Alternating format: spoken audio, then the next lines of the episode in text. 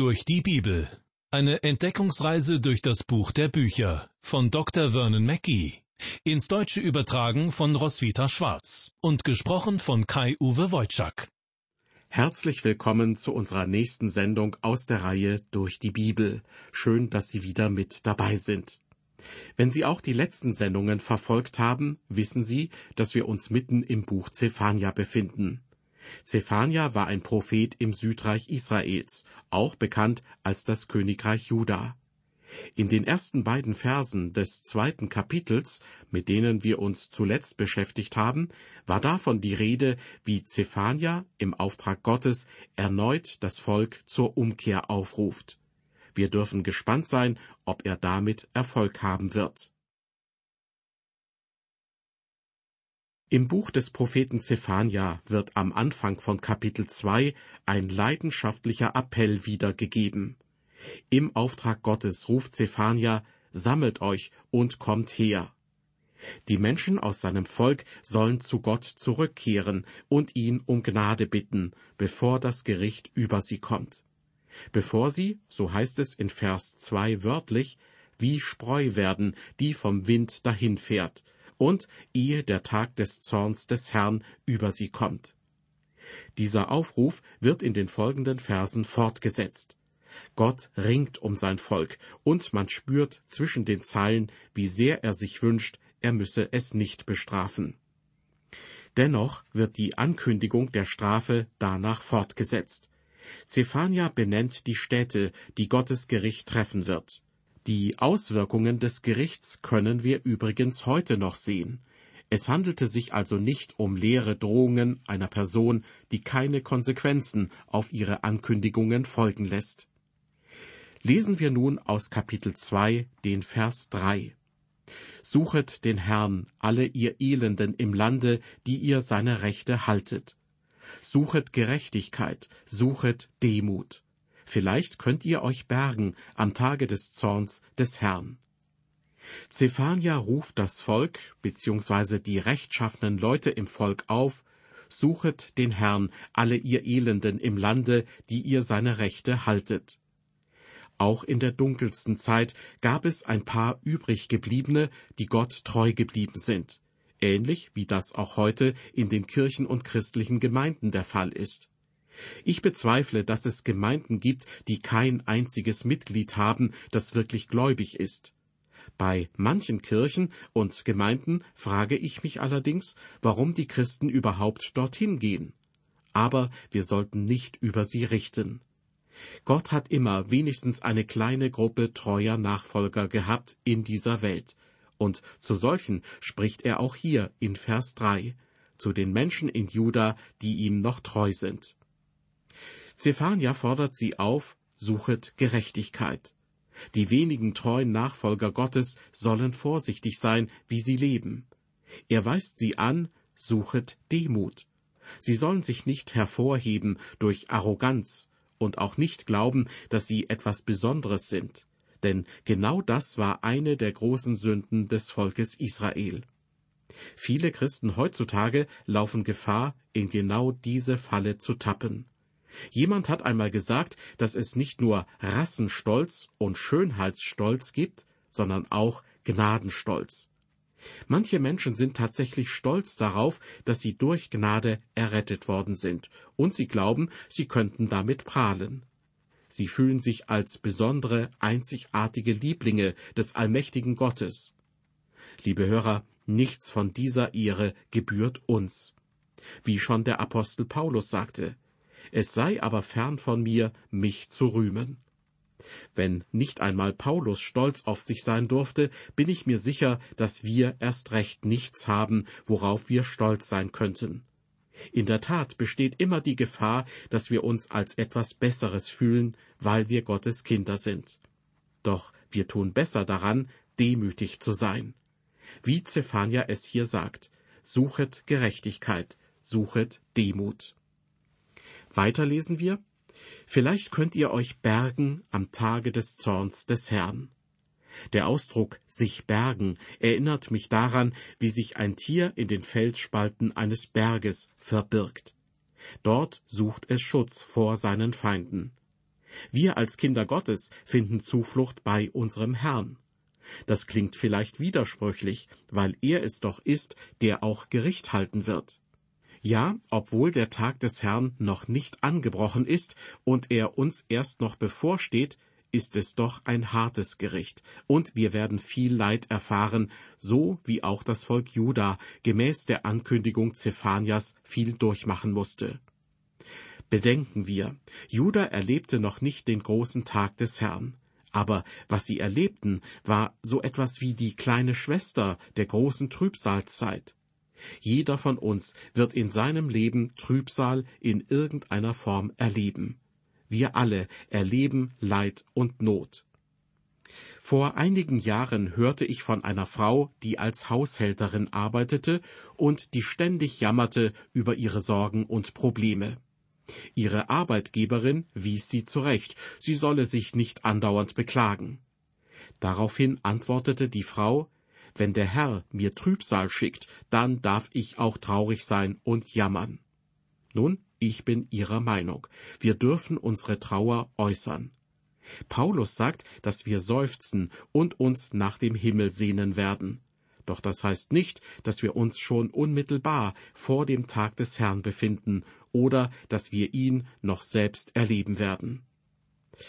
Im folgenden Abschnitt unseres Bibeltextes, der mit Vers 4 beginnt und mit Kapitel 3, Vers 8 endet, bekommen wir einen Einblick in das kommende Gericht über alle Völker dieser Welt.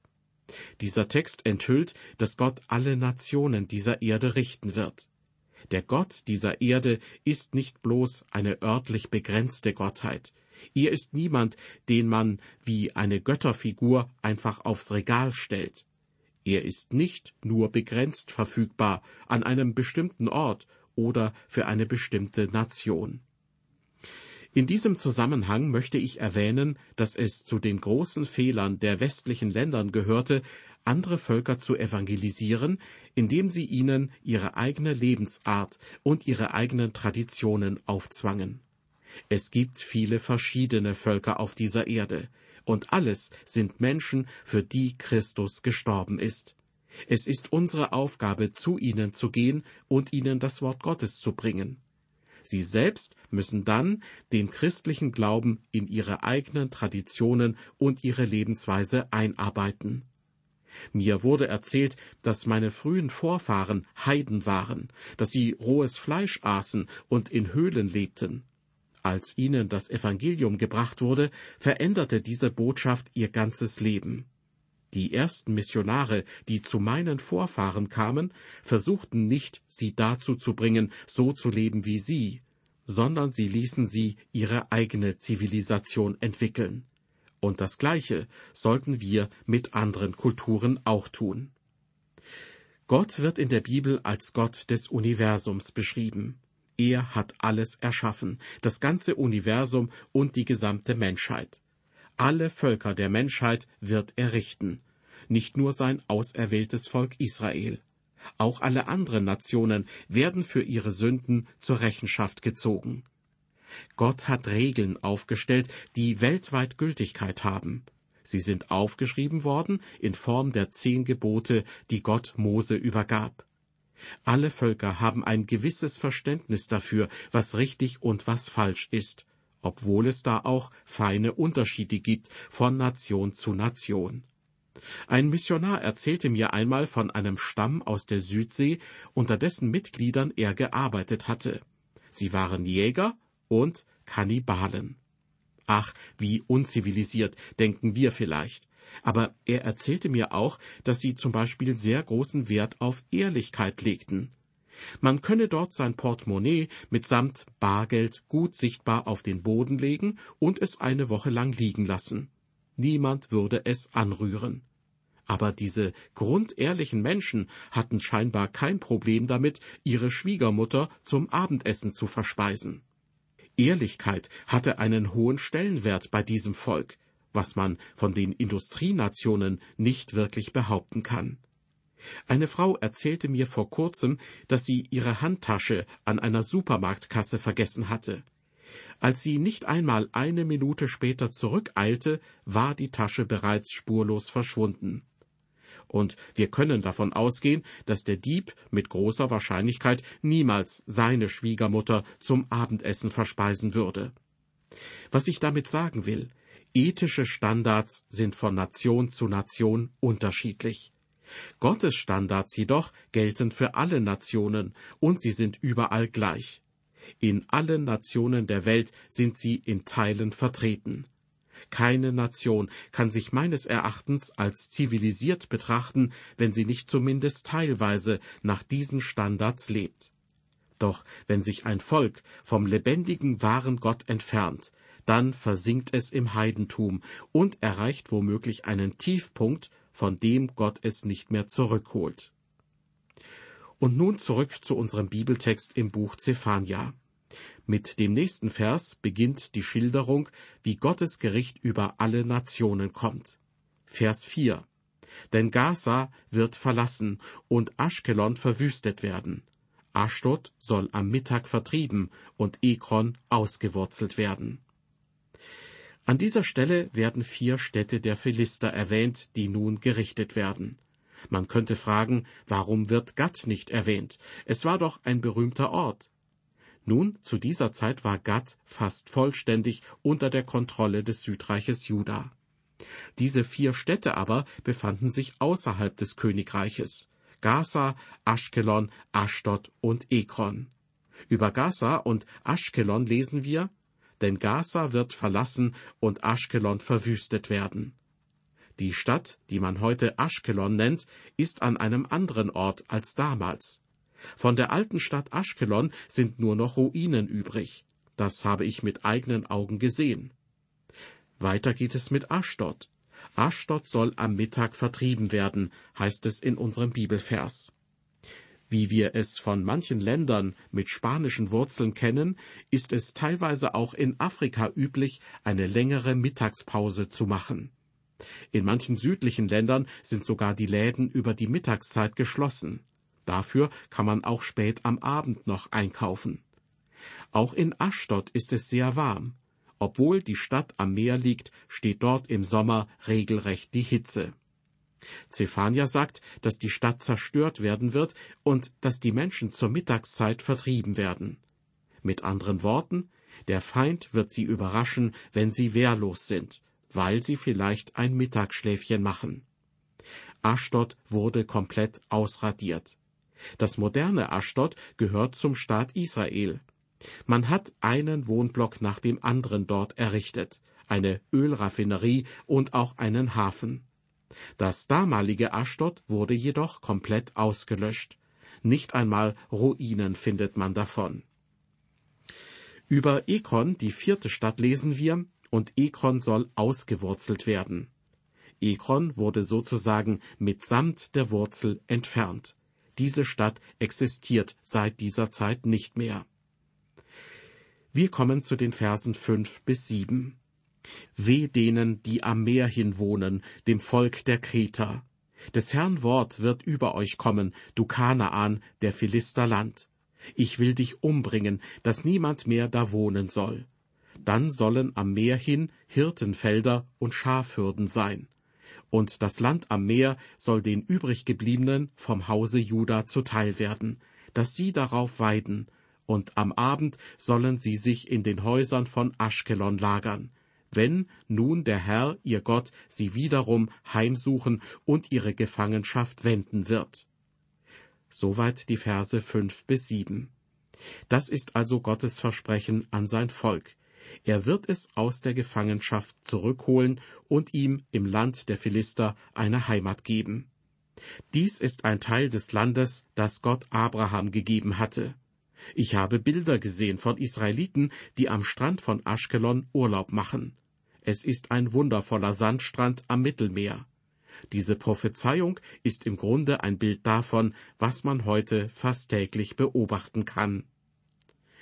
Mit den beiden nächsten Versen bewegen wir uns von Westen nach Osten und zu den Nachbarländern von Juda. Ich lese die Verse acht und neun. Ich habe das Schmähen Moabs und das Lästern der Ammoniter gehört, womit sie mein Volk geschmäht und gegen sein Land groß getan haben. Wohlan, so wahr ich lebe, spricht der Herr Zebaoth, der Gott Israels. Moab soll wie Sodom und die Ammoniter wie Gomorra werden. Ein Unkrautfeld und eine Salzgrube und ewige Wüste. Die übrig gebliebenen meines Volkes sollen sie berauben, und der Rest von meinem Volk soll sie beerben.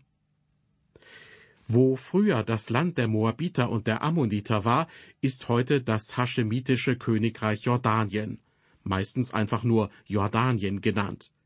Die heutige Hauptstadt ist Amman. Die gesamte Prophezeiung hat sich in der Vergangenheit erfüllt. Weiter ab Vers 10. Das soll ihnen begegnen für ihre Hoffart, weil sie das Volk des Herrn Zebaoth geschmäht und gegenüber es groß getan haben.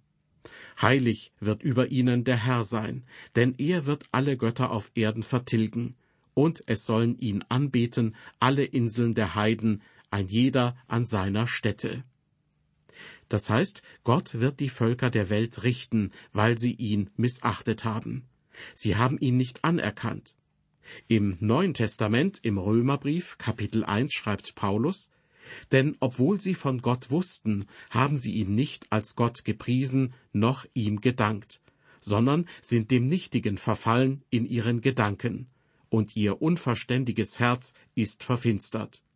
Da sie sich für weise hielten, sind sie zu Narren geworden und haben die Herrlichkeit des unvergänglichen Gottes vertauscht mit einem Bild gleich dem eines vergänglichen Menschen und der Vögel und der vierfüßigen und der kriechenden Tiere. Soweit der Apostel Paulus im Römerbrief.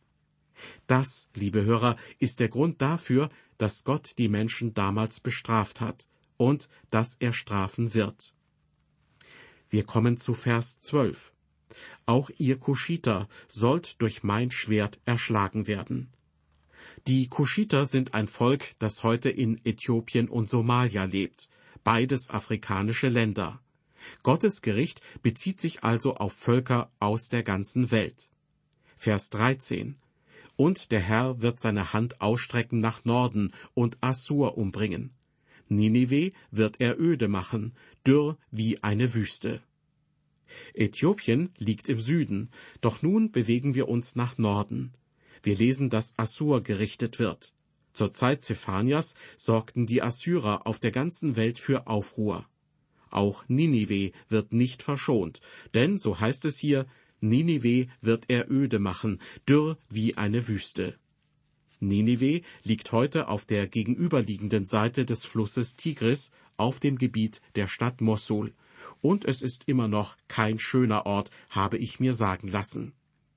Vers 14 dass Herden sich darin lagern werden, allerlei Tiere des Feldes, auch Rohrdommeln und Eulen werden wohnen in ihren Säulenknäufen, das Käuzchen wird im Fenster schreien und auf der Schwelle der Rabe.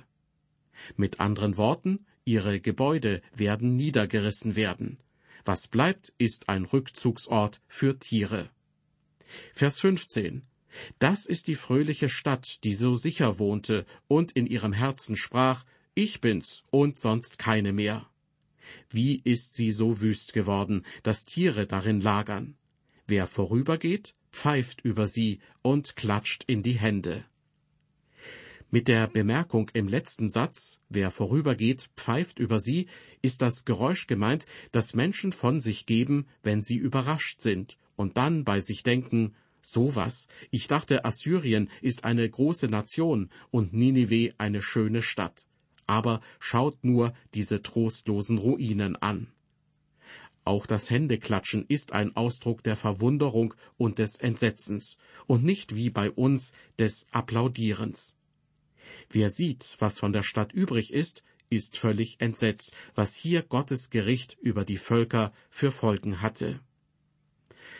Liebe Hörer, Gott hat bereits in der Vergangenheit Völker gerichtet, und er tut es auch heute noch. Jesus sagte voraus, dass Gott auch in Zukunft noch richten wird. Im Buch Habakuk haben wir gelesen, dass Gott Dinge tat, die selbst der Prophet nicht erwartet hatte. Damit müssen wir auch heute rechnen. Keine Nation der Welt ist davon ausgenommen. Gott hat in der Vergangenheit über die Völker gerichtet und er wird es auch künftig tun. In dieser Sendung haben wir das Ende des zweiten Kapitels im Buch des Propheten Zephania erreicht. In den beiden nächsten Sendungen werden wir uns dem dritten und zugleich letzten Kapitel dieses Buches zuwenden. Nachdem wir gerade von dem Gericht Gottes gehört haben, das viele der großen Städte des Südreiches treffen wird, wendet sich Zephania der Stadt Jerusalem zu. Zephania erinnert das Volk daran, dass der Tempel dort dieser Stadt einen besonderen Status verleiht und dass sie deshalb auch besondere Verantwortung trägt. Ich verabschiede mich nun von Ihnen, bis zum nächsten Mal, auf Wiederhören und Gott befohlen.